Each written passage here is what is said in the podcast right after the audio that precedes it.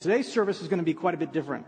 It's going to have a very bit different feel to it. There is going to be no message today, no singular message in that sense. Instead, we're going to have several short teaching segments that are brought to you, some live, some through a technology with video.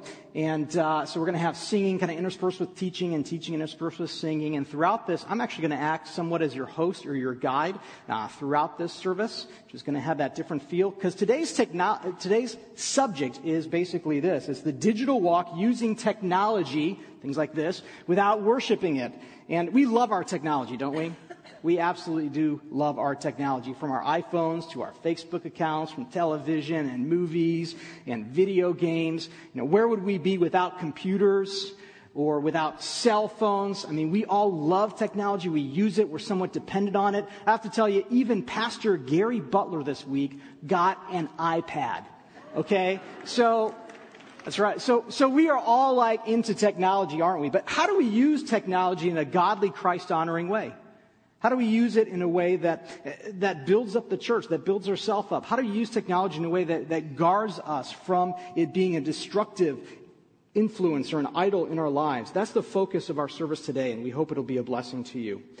And to get started, we're going to begin with really a, a, about a ten-minute interview that we have with a man named Justin Taylor. And Justin Taylor is one of the most, if not the most, preeminent Christian bloggers today. He has a blog. It's called Beyond uh, Two Worlds. And this blog is read by hundreds, if not hundreds of thousands, perhaps, of people, Christians, every day. And uh, this is a man who has who, who is known really across the world. And uh, he's a man who thinks a lot about technology, and he uses it to great effect for the kingdom. And he was gracious enough to grant us a personal interview with him. And so we hope that you'll find this interaction helpful. All right, let's roll the tape. Hey, Bethel, we're here at uh, Crossway in Wheaton, Illinois, with Justin Taylor, uh, who's graciously given us some time today to talk about this weekend's theme, which is how to use technology without worshiping it. So Justin is a prominent voice in the evangelical blogosphere, also works here at Crossway as the vice president of editorial. Well, let's just dive into the first question. Um, and the first question is, how can a Christian use the internet for their own personal discipleship? That's a great question. I think there's a lot of, of different answers we could give there, but I think the the first two things that come to mind are Bible and prayer, that with the wonderful gift that technology is. The Bible is available in multiple translations online for free. Mm-hmm. And, you know, I work at Crossway. We publish the E S V, the English Standard Version, and um, you know, E S V Bible dot org. Have the entire Bible there, and then you can uh, go on and get study notes and, um, you know, get a Greek module and see the underlying Greek words, those sort of things. Mm-hmm.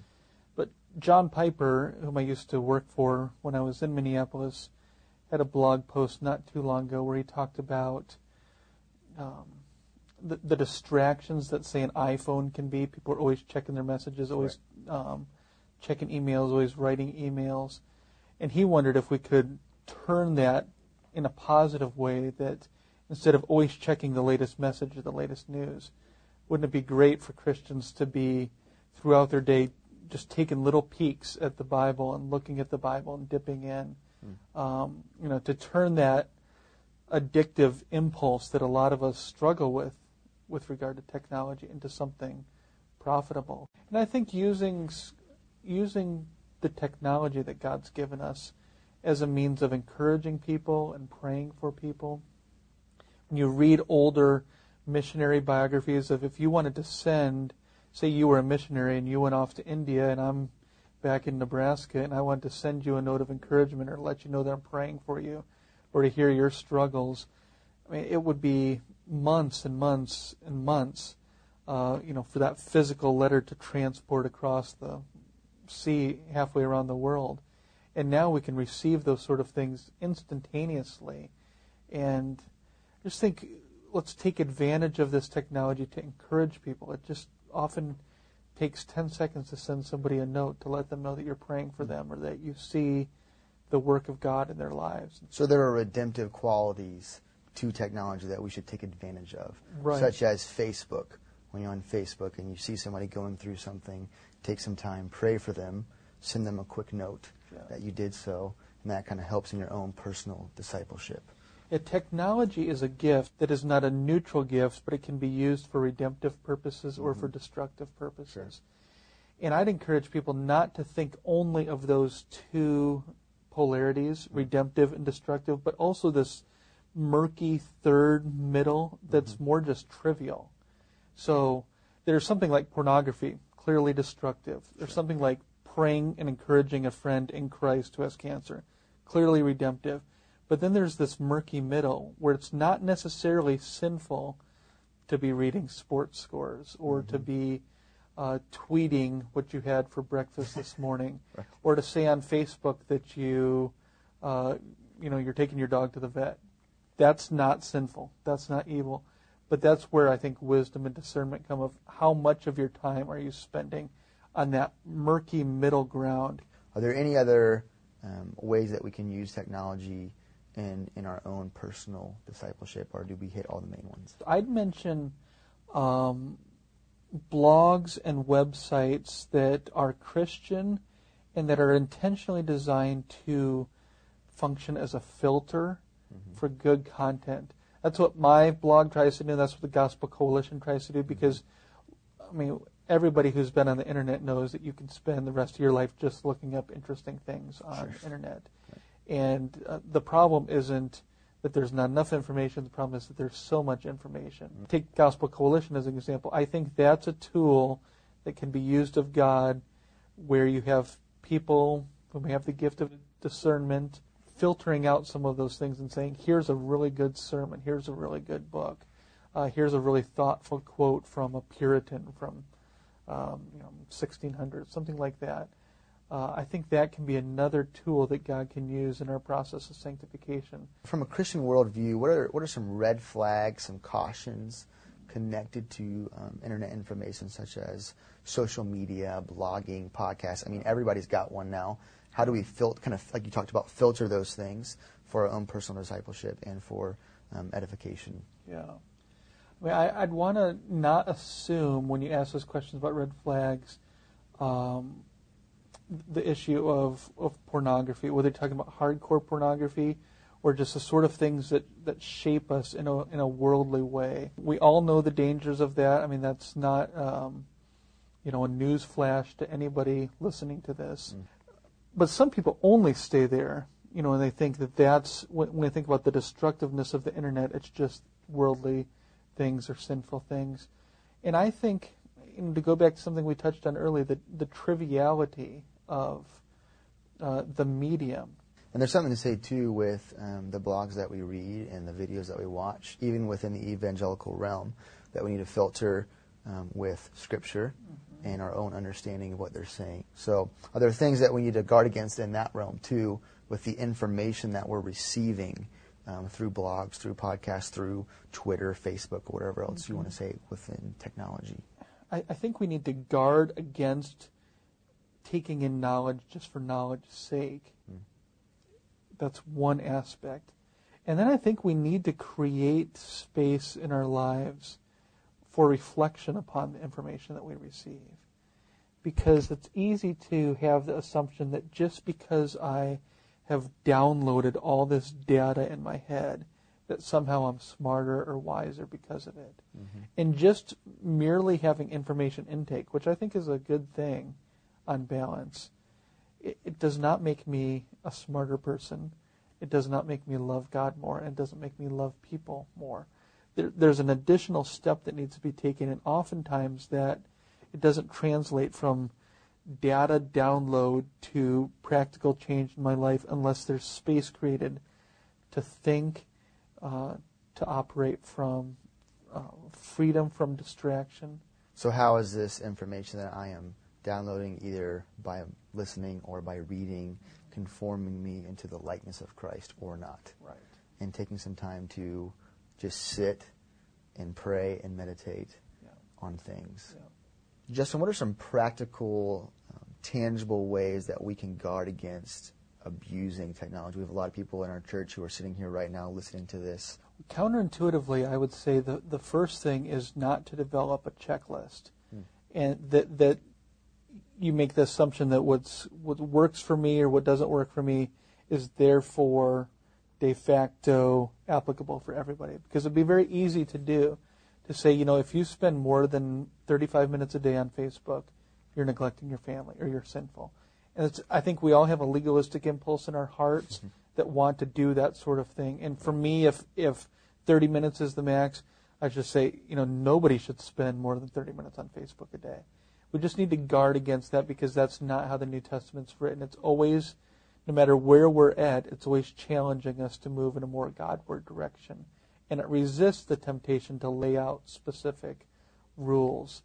Um, but there are practical things you can do. And I think you I think you should start with just the question of, uh, Lord, examine my heart. You know, I, I want to be honest before you. I want to be honest before other people. Um, you know, reading a book like uh, Tim Keller's book on counterfeit gods, mm-hmm. that explores that issue of idolatry. Is this becoming an idol to me? And, and I, I think also just inviting other people to give their honest assessment and their help. Not to invite judgmentalism or legalism, but to go in a spirit of humility and say, you know, can we talk about this? I'd love your counsel, a wiser, older Christian that you can turn to. Do we have to use technology to be relevant to connecting with others and for other purposes? I think that's a great question. I think you can come at it from two different angles. One, a younger generation can look at an older generation and think they are irrelevant if they're not using technology, if they're not on these conversations on Twitter and on Facebook and other social media sites. And I think the other end is the older generation who may not be as adept or be on it at all or be resistant to it, may fear that they are going to be perceived as irrelevant if they're not using the the tools and the language of a younger generation. And I would say two things. One, I don't think the older generation should necessarily fear the medium. Yes, it has drawbacks, but to recognize this is a gift that can be used, and can be seen as something from God, through God, and to God, Romans eleven thirty-six. And not to think that just because it's new, therefore it's deficient and I should stubbornly avoid it. But I think more importantly, the note that needs to be sounded, especially in our generation as, as younger guys, is that there is deep and profound relevance that can happen apart from trivial, though potentially good things like Facebook and Twitter. So you encourage the guy who's seventy years old to get a Facebook account and start updating his status and uploading pictures of his family and uh, engaging with people online. That's great, but that doesn't compare to what it might be like if you sit down with him in his kitchen over a glass of lemonade and talk about what the Lord has taught him in these last twenty-five years, mm. of of what it's like to lose a wife to cancer and what it means to be faithful to Jesus Christ in a changing world and as he's getting older. Those sort of things, I think, are profoundly mm. relevant. Summarize for us, please, if you don't mind. How do we use technology without worshiping it? When you ask that, Dustin, I think of I just think of verses like Ten Commandments: "You shall have no other gods before me."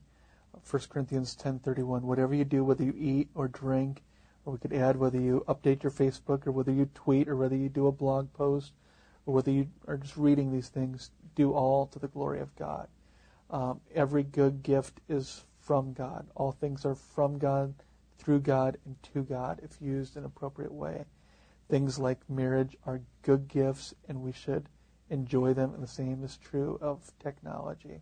So uh, worship God first and foremost. Seek with all your might to have him first in your affections, and to view things like technology as a gift from his hand, but to be careful that they don't become an idol, that they don't replace God in your affections, but you use them as something that he's given us for the edification of the church and for magnifying his great name. Mm. Thanks. Thanks for your time, Justin. You're welcome. Thanks. This video uh, is uh, teaching from a man named Tim Challies. And uh, Tim Challies is another very prominent blogger. in evangelical Christianity. But unlike Justin Taylor, Tim Challies is also an accomplished speaker. He goes around and teaches at different conferences and such. He's actually an associate pastor at a church in Toronto, Canada. You might pick up his accent just a little bit uh, in the video there. And uh, he's also an accomplished author. He has written, uh, most recently, a pretty important definitive book on Christians and how they should approach and use technology. And uh, so this teaching segment here is about an eight-minute video clip, is a section of him kind of talking about a lot of the things that he's written in his particular book. And uh, we hope it'll be a blessing to you. And also now with the uh, volunteers come, and we're going to take our morning offering.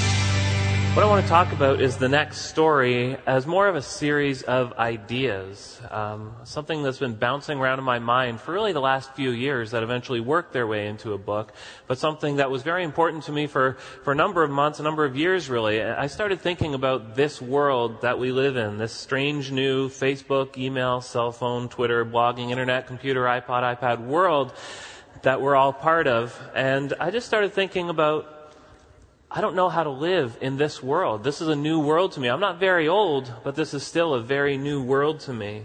And I started thinking about, how do we live as Christians in this world? Maybe we're living as Christians in the last world, and we haven't yet transitioned to thinking about this world in a distinctly Christian way. Well, Jesus told us to live as Christians in this world, but he did that in a very different context, a very, very different time and place.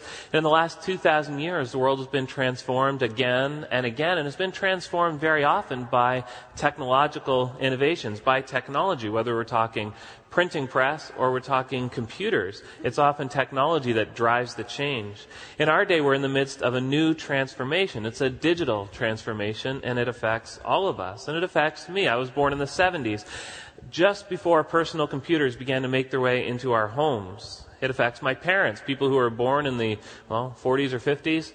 And they are now, well, they were born in that world, but now they carry cell phones with them all the time. They have email addresses. They're on Facebook. So they're part of this world. And it affects my son. He just turned eleven years old. He's been born into a world where he never knows anything except computers all the time. Everywhere he goes, there are computers. He can't imagine life without computers.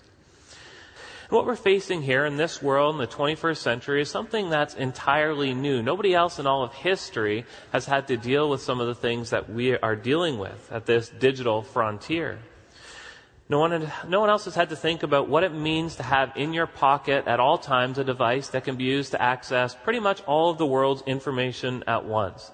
This is a new thing. People thought that was science fiction not too long ago, and yet here are our iPhones with direct access to the whole World Wide Web. They're with us all the time. A moment ago I told you there's a distinctly Christian way to think about technology, any kind of technology. And let me give you just a brief outline of how that, a very brief outline of a theology of technology.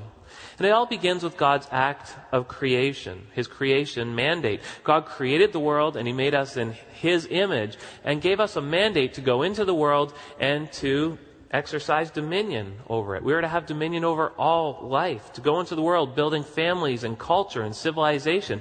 This was our mandate, our charge, to rule this world for his glory. And to do that, we would have to rely upon innovation, upon technology, right? We could not do God's mandate. We could not perform his mandate if we didn't invent, if we didn't come up with new ways of exercising dominion over this world. But then sin interfered. Adam and Eve ate of that fruit. They were led astray, and the whole world changed. And suddenly this was no longer a world under our control, but it was a world that fought against us in every way. Everything in the world was subject to the curse. And that includes the things we make. That includes technology. In a perfect world, every invention, every technology would only ever be used for good purposes. We could invent nuclear fission and nothing would ever, ever go wrong with it. Nobody would ever turn it into a bomb and drop it on a city. Nuclear fission isn't an evil technology. but it certainly can be put to evil use. The iPhone in your pocket, it's not an evil device. Your iPhone isn't evil, but you can sure use it for evil purposes if you're checking email for the fifty-fifth time in an evening and ignoring your family, or if you're using it to browse the web looking for pornography. It can be used for evil. So there's a couple things you can think about at this intersection of technology and theology. It's a starting point for that theology of technology. Let me outline it again. Point number one, technology is a good and God-given gift. Technology allows us to imitate God. It allows us to serve God in, create, in shaping His creation for good and noble purposes. Number two, technology is subject to the curse. And we need to keep this one in mind. Technology is subject to the curse. So our technology can be used to honor God, or it can be used to compound our rebellion against Him. It can be used to draw our hearts toward God, or it can be used to draw our hearts away from God. And what's remarkable is that it can do both these things in the same use. We can use it in such a way that it'll do two different things. In one way, it'll draw us towards, and in another, it'll draw us away. And so it's how we use technology. It's the way we use it that determines, are we using it for a good purpose? Are we using it for a noble purpose? Are we carrying out God's mandate, or are we destroying God's world? So technology in the big picture is good. We don't have to be Luddites. We don't have to run away from it and just say, ah, oh, that computer stuff is junk. No, we have to live in this world. Technology is good. It is a good thing. And yet we have to use it knowing what we do, that it exists in a fallen world and can just as easily draw us away as toward. So what does this mean? We as Christians need to use technology, and we need to use it well, but always we need to be wary of it. And we tend to just jump on the greatest, the, the newest and greatest thing. We, we hear about this new iPad and we just want it so much. We have to be very, very wary of it, trying to understand, what will this do to my life? What is this doing to my heart as I think about this new thing? What we as Christians need to know, what we need to understand, what we need to believe, is that we can think about all of this as Christians. We can apply the Bible to all of this. Now, of course, people would say, well, hold on a second. The Bible was written thousands of years ago, and it was written in a day where people didn't even Right, it was passed orally from person to person. Then eventually it was written on scrolls, and then it was printed, and, and now it's heading towards the digital. But what could that book teach me about life with an iPad, or life with an email address, or Facebook? And yeah, the Bible was written in a very different time and place. It was written at a time when bronze spears and paved roads were, were near miraculous inventions. It seems very old-fashioned today. But you know what? This doesn't make the Bible irrelevant at all, does it? The fact is, the Bible has this long track record of guiding people from that day through the print age, through the writing age, now into the digital age. It's that very long time the Bible has been guiding us. It's been giving us biblical wisdom. It's been teaching us how to live in this world. It gives it credibility. The Bible can help us understand how to live in this strange, bizarre new wor- new world that we find ourselves in. In fact, this Bible needs to guide us. We have no choice. We got no choice. There's no going back at this point. We won't ever get rid of, of all these screens. We won't get rid of the internet. The internet is, is really just becoming part of who we are. We don't even really think about it anymore. It's just, it's just part of our world. It's not going anywhere. We have no choice but to live in this world. The question is, how are we going to live in this world in a way that honors and glorifies and serves God? How are we going to live in this world in a distinctly Christian way? We need to write this next story, and we need to write it for His glory. Thank you. Tim's a great voice on this topic, and I've read this book um, in, in preparation for today. It's a good book. I would encourage you to go pick it up. We've got about five copies left in the bookstore. Um, pick it up, give it a read. I read it on my Kindle app, on my iPad, so I'm definitely immersing myself in, in the tech. For those of you who don't know me, my name is Colt Melrose, and for three and a half years, I've been married to my wife, Lindy, and for the past four years, I've been on staff here as the Director of Visual Arts, and I think this is probably the first time that I've ever had the chance to get up here and, and to address uh, you guys on the weekend. Uh, it feels pretty good to be a, a little bit in control. You know, normally I hang out up there and see all my, my balcony friends that I see every week. And, uh, you know, the best part of my job, I haven't done this in any of the other services, They're probably going to kill me. The best part of my job is the volunteers that I get to work with week in and week out. And I'd like to take a minute just to say thank you to them for their work. So can we can we give them a hand?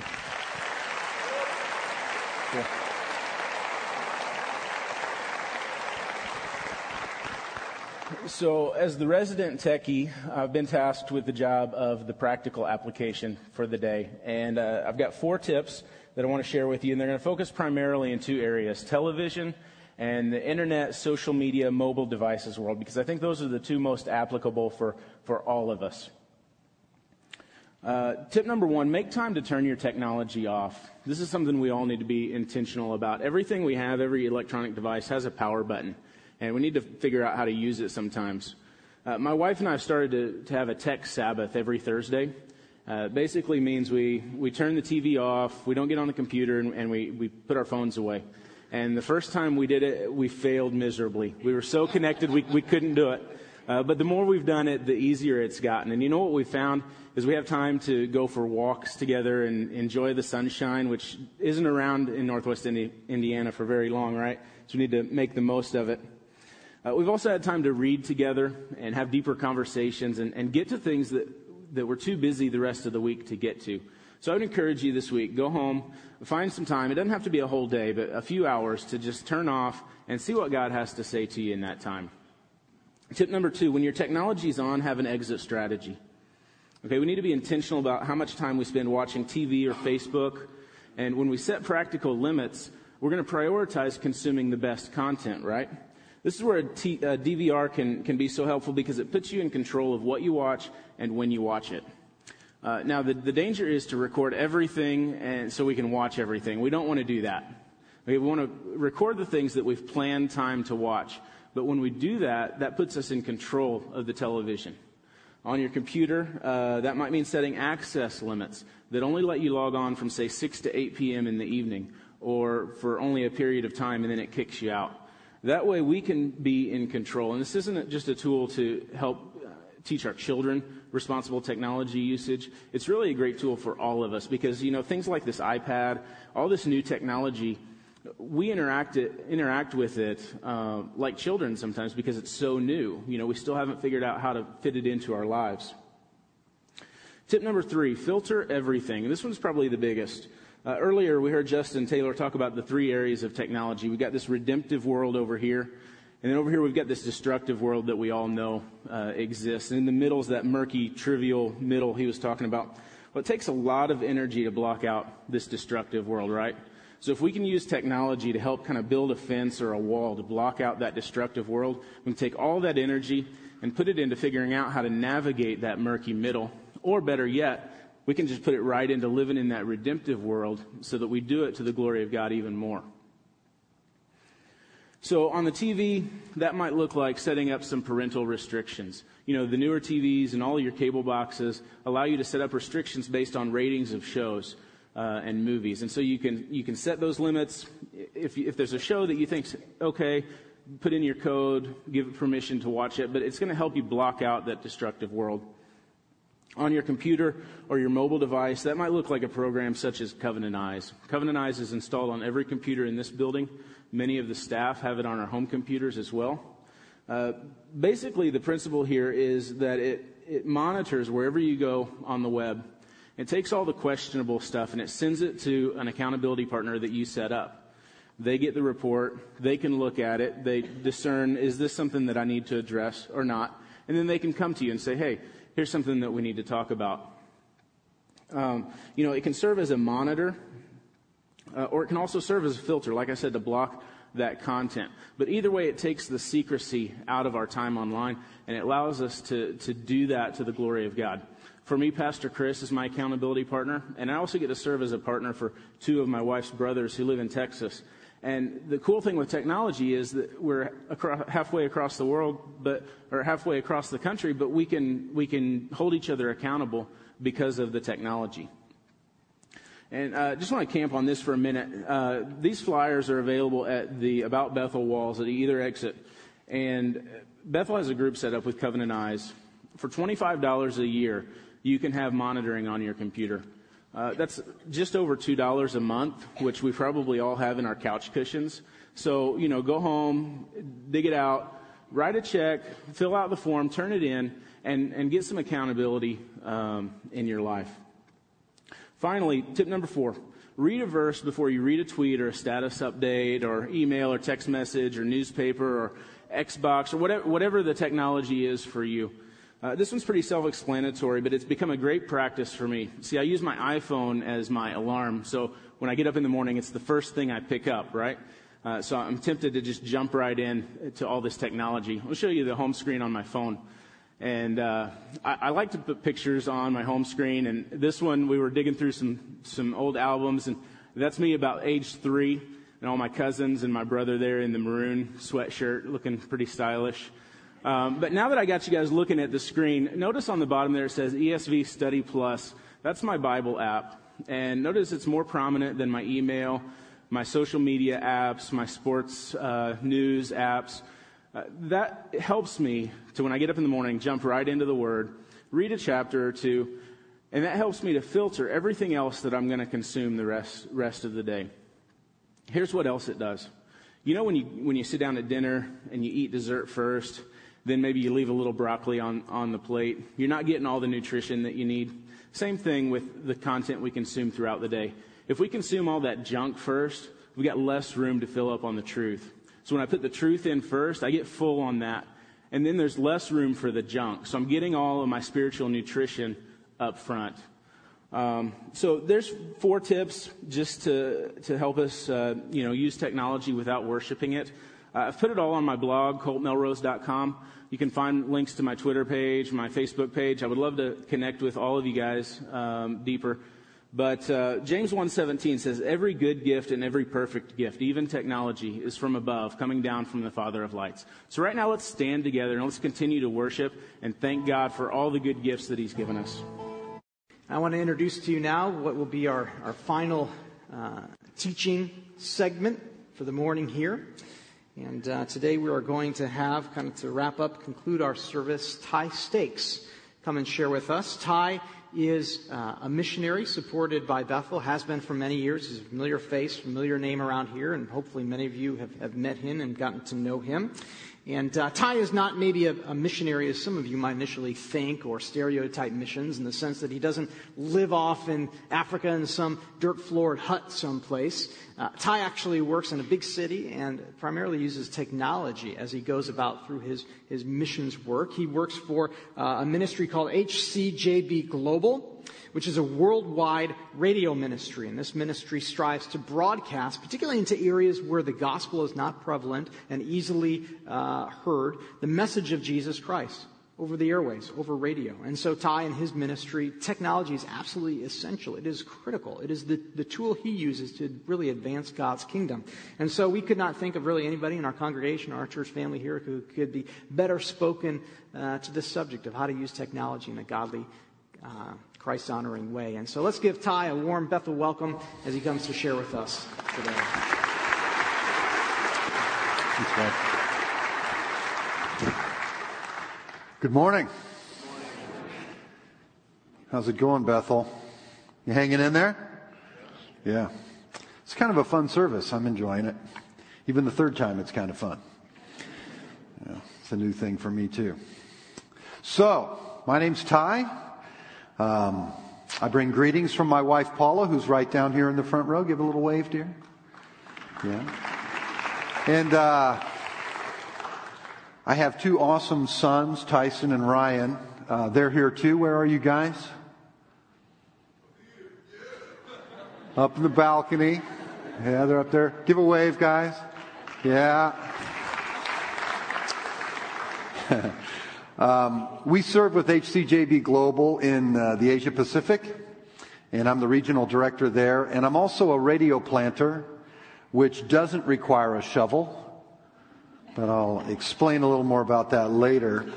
We're in the U S uh, for the summer to send our son Ryan, who just graduated from high school, off to Greenville College uh, in Illinois, and he'll join Tyson there, and they're both studying various forms of digital media. So they're technologists like their mom. No, just probably get that from me. Anyway, we're grateful for Bethel sending us out. And we appreciate all you guys, your partnership with us and standing behind us here. And uh, we can't do it without you. So thanks for being a part of our team. Um, it's a privilege to share. Oh, one other thing. Yeah, I have here a very sad thing. This is the new prayer card, which has no children on it. Yeah, we're empty nesters now. So let the honeymoon begin again. And uh, you can get one of these from us in the back. We got a little table out in the foyer by the information desk. And so feel free to grab one. If you want to get our monthly prayer updates, they're real short. I'll get your email address. We can do that. Anyway, it's a privilege to share with you guys today. Uh, the topic is one that we're immersed in personally and in which we see God moving in amazing ways where we work. In Asia, we help partners use technology to deliver a message of hope. That sounds pretty simple, uh, but it can be a little confusing sometimes. If you'll notice the sign there, I'm, I'm actually receiving a massage of hope. Uh, these are, this is a Nepali friend, one of our partner stations there. And, you know, just one little letter changes the whole meaning of the message in English.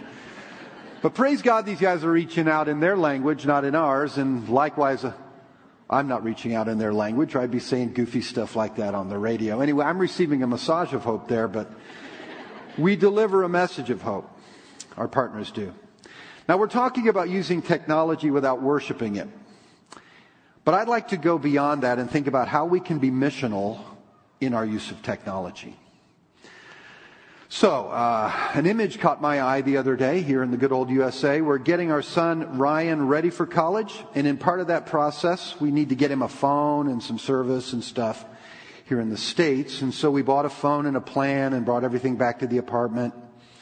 And then I noticed this image on the box for the phone, and I was fascinated by it. Rule the air. Here we've got the world and a radio tower and the signals going out, you know, and uh, rule the air. What a concept. It's a great description of what's going out, going on all over creation, even today. We're in a battle to rule the air, or as Challies said, for dominion. Dominion is key. It's no coincidence either that the enemy in the battle we're in is sometimes called in the scriptures the prince of the power of the air. Interesting, right? We're in his domain fighting to take it back. Well, to me, the question of technology and how it fits with God's purpose in the world is about dominion. Here in Genesis one twenty-six, we read, "Then God said, let us make man in our own image, after our likeness, and let them have dominion." God gives men dominion on the earth, but in our fallenness, we've abdicated our authority, and we've compromised our ability to rule for God. Prior to the fall, no one ever needed to pray that God's kingdom would come and his will would be done on earth as it is in heaven. That was a total given. However, in the wake of our choice to be independent of God, um, the world is out of control. Can I get a witness in the house? It's out of control. Look at the news. We're self-destructing. And it's a spiritual battle for the souls of people that's at the middle of the whole thing. That's what all of the ruling of the air has to do with, the souls of men. Since the fall, the enemy's been hard at work distracting created men from God's efforts to bring them back to himself. Religion is a distraction for the religious. And I see this every day. I live around a lot of religious folks, Muslims, Buddhists, Hindus, jumping through hoops to try and please a God that they believe hates them and is angry, and somehow they need to satisfy.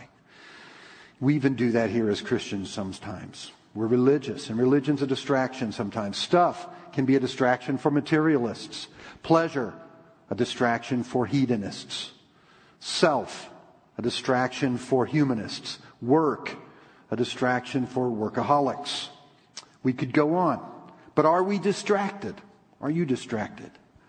And if you are, and sometimes you are, I know you are, because the enemy is trying to distract you. What are your most challenging distractions? Spend a little time and think about that. And as been mentioned, technology can be a distraction too. Is that an issue we need to deal with? Some really great points made earlier about how to do that. And we need to reflect on those things. But on God's side of things, The gospel is his plan to bring people back to a relationship with himself, submission to him, and authority on the earth to bring about his kingdom.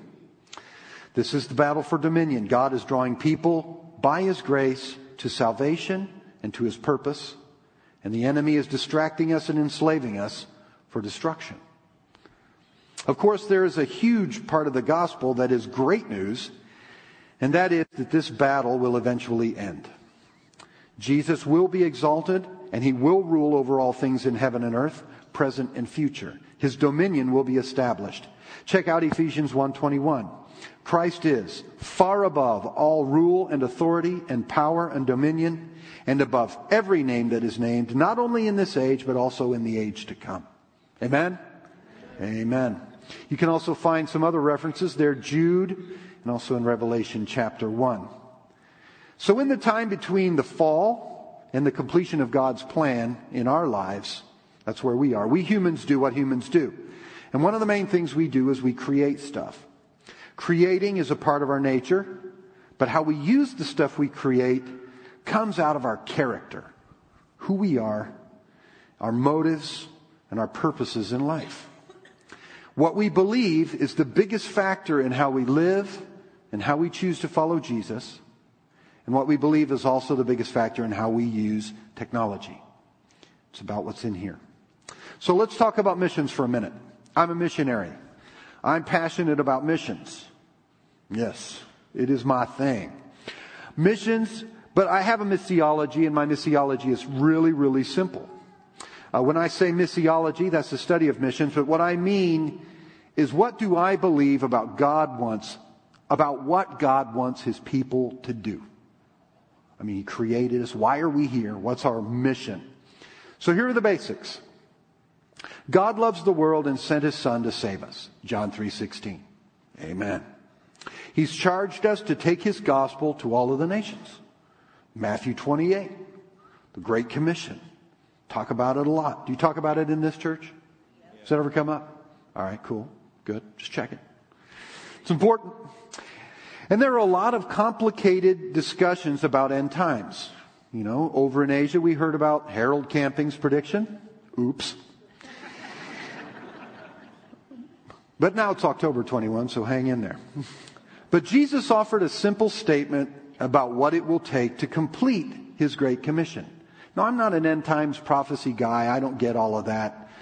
Hundreds of guys have talked about it, and nobody, they don't all agree, so I can't figure it out. However, I do understand this. Matthew twenty-four fourteen.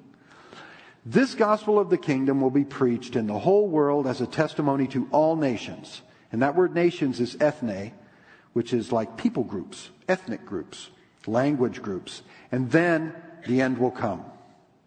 So, this end is the end of the current age that we're living in, and it's the time when Jesus will set up his kingdom. It's when he takes charge or establishes his dominion. Friends, that is what I want. That is where I am pointing. That is what I'm focused on. And I want to ask you, do you, are you waiting for that day? Are you longing to see him? Are you longing to participate in life and live under the King of Peace in the kingdom of peace? Do you feel the pain of this life? Yeah, amen. And we're looking forward to that. Well, this is what's got to be done to get there. So what do we do with technology? Well, it can be a distraction. It can also be helpful. But can it be useful in completing the ultimate purpose of God in the world? That's the question. Is it useful in mission? I think it is. Here are a few examples. Medical technology gives us the opportunity to tangibly share the love of Jesus with people who are hurting, and for them to be healed and also saved. It builds a bridge to them.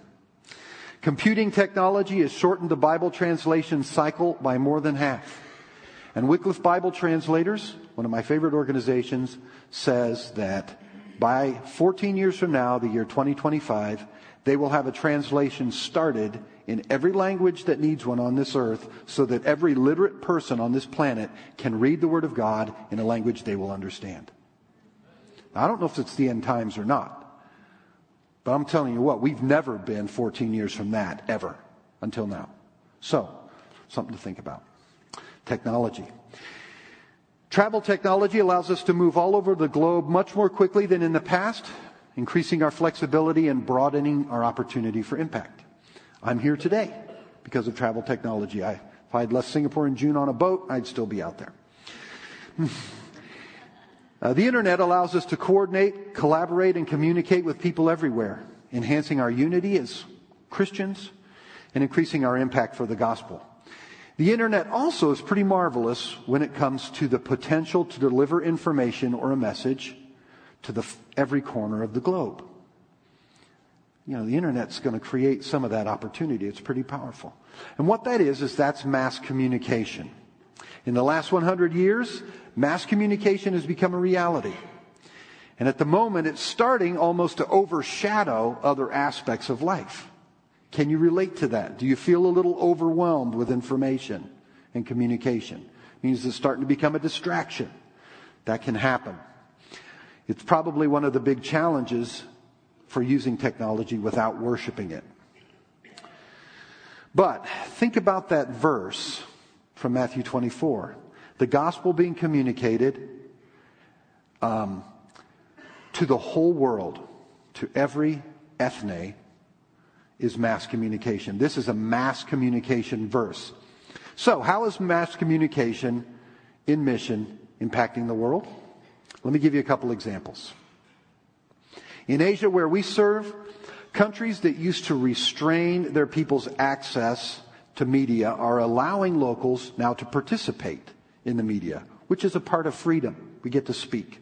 So in Indonesia, Nepal, and Thailand, we help local Christians reach their own Muslim, Hindu, and Buddhist communities using F M radio.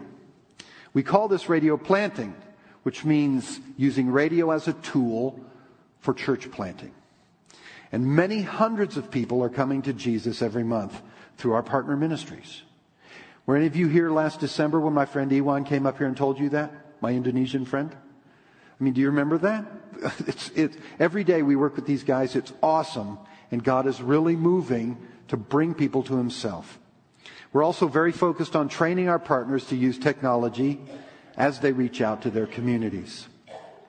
So, are you keeping up with the political developments in the Muslim world right now? Been seeing that on the news? The Islamic Spring movements are being organized and fueled by technology, social media, cell phones, the internet. And H C J B is using satellite radio, the internet, and social media and shortwave to bring the gospel into over one million Islamic households per month. That's per uh, listener surveys done by the B B C. We paid some money to get these results, and we were going, oh my gosh, because we never knew that we were actually in that many homes. I mean, a million homes a month. It's stunning. There is such an openness to the gospel when people are on their own little technologies in the Islamic world. Out in public, none of that. But at home, in private, God is moving. On a per, uh, wait, let me go back here. In Islamic countries and Asia, speaking of people having to be secretive, um, the primary means of communication between broadcasters like us and our partners and listeners is texting on mobile phones. This is super uh, good for them because it's readily available. Everyone can get one.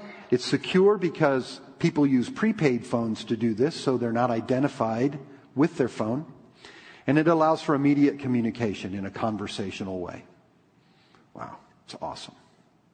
So on a personal note, we as a family are very grateful for technology because it allows us to stay in touch with our sons, our family, and supporters like you guys while we're ten thousand miles away in Malaysia, which is where Paula and I will be moving when we go back in September. We use Skype, email, instant messaging, um, text messages, social media, and they're all a blessing because we can stay connected with the people we love. And you can do that too. You enjoy these aspects of technology.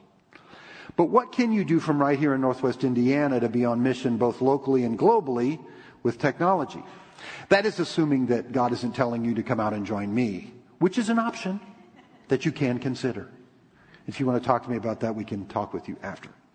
Um, but um, Jesus told us to be salt and light, right? Okay. If we use Facebook How can our posts be a ray of light um, to people who read and people who we relate to? Um, what groups could we join and post to where we could reach out to people on Facebook? For example, if you've lost a child or suffered with a disease or struggled with parenting or struggled as a teenager or anything like that, there are online groups that you can join to reach out to others who are dealing with similar issues with the love, love and truth of Jesus. If you love American football, if you love soccer, whatever, there's Facebook groups, groups you can join and post into. You know, plant some seeds. Yeah, okay. Internationally, there are several ministries such as Truth Media and C V C that recruit believers just like you, just like me. I've done this. Um... to disciple, mentor, and evangelize people everywhere through targeted websites, email, and in chat rooms. You can do that from seven to eight p.m., from eleven to twelve p.m. in your home. Just chilling, reaching out to people, speaking into people's lives, people all over the world. Um, you could connect with H C J B's Spotlight English Ministry and build relationships with people in countries like Vietnam and India and many more in a club environment, online, designed to help them learn English. And you do it with Skype. How cool. So you can talk to each other, work through a little club lesson, which is very simple, and help them with their English. And then you build relationships with them, and that brings opportunities to share Jesus. It's powerful stuff.